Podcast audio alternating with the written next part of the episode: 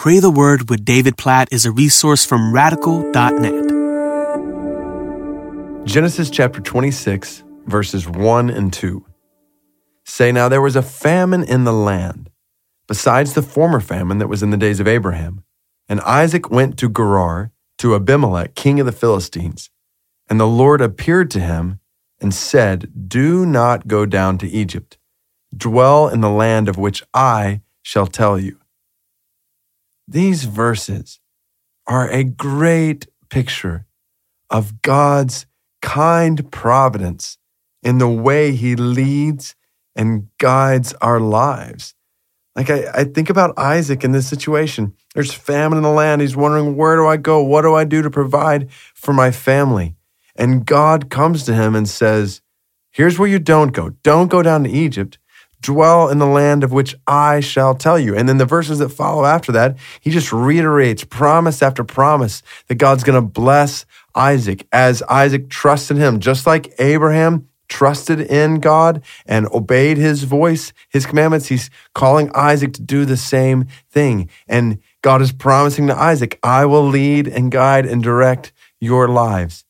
I just, I think this is a living illustration of Proverbs 3, 5, and 6. Trust in the Lord with all your heart. Don't lean on your own understanding. In all your ways, acknowledge him, and he will make your paths straight. I mean, think about your life. You're obviously not in the exact same situation that Isaac was in, but the same thing that we're seeing here is true in your life right now. If you're a follower of Christ, you know you have a God over you who knows what is best for you for your family, for your life, for your future. He knows where you need to be.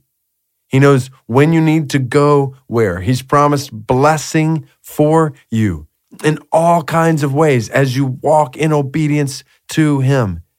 And so, my encouragement for you, based on Genesis 26, 1 and 2, is to constantly look to God. Just like Proverbs 3, 5, and 6 says, don't lean on your own understanding. In all your ways, acknowledge Him. Just keep focused on Him. Especially, I think there's probably people who are listening to this right now who are, who are going through some decision making processes in your life. You're trying to decide what to do here or there in your life, in your family, in your work. Maybe small decisions, maybe huge decisions. Isn't it good to know that the God of the universe, who knows everything about the future, is your counselor.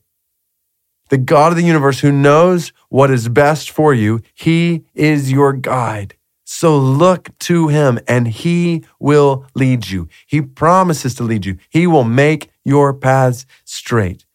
So we pray, oh God, amidst all kinds of decisions that all of us will make today, small decisions, and I just imagining many people listening to this making big decisions in their lives. God, we seek you. We seek you right now. We seek you with all our heart. We want to hear from you. We want to do whatever you are leading us to do. We want to walk in step with your spirit. Help us to obey you.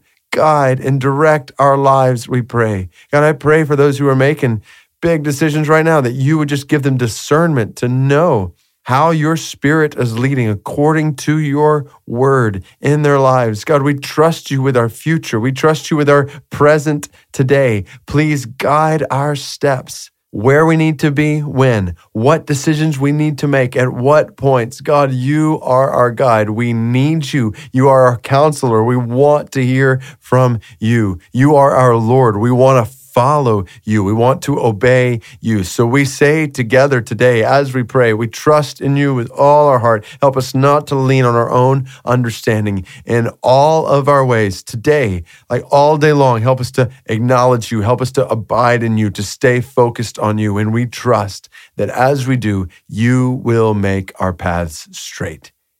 In Jesus' name we pray. Amen.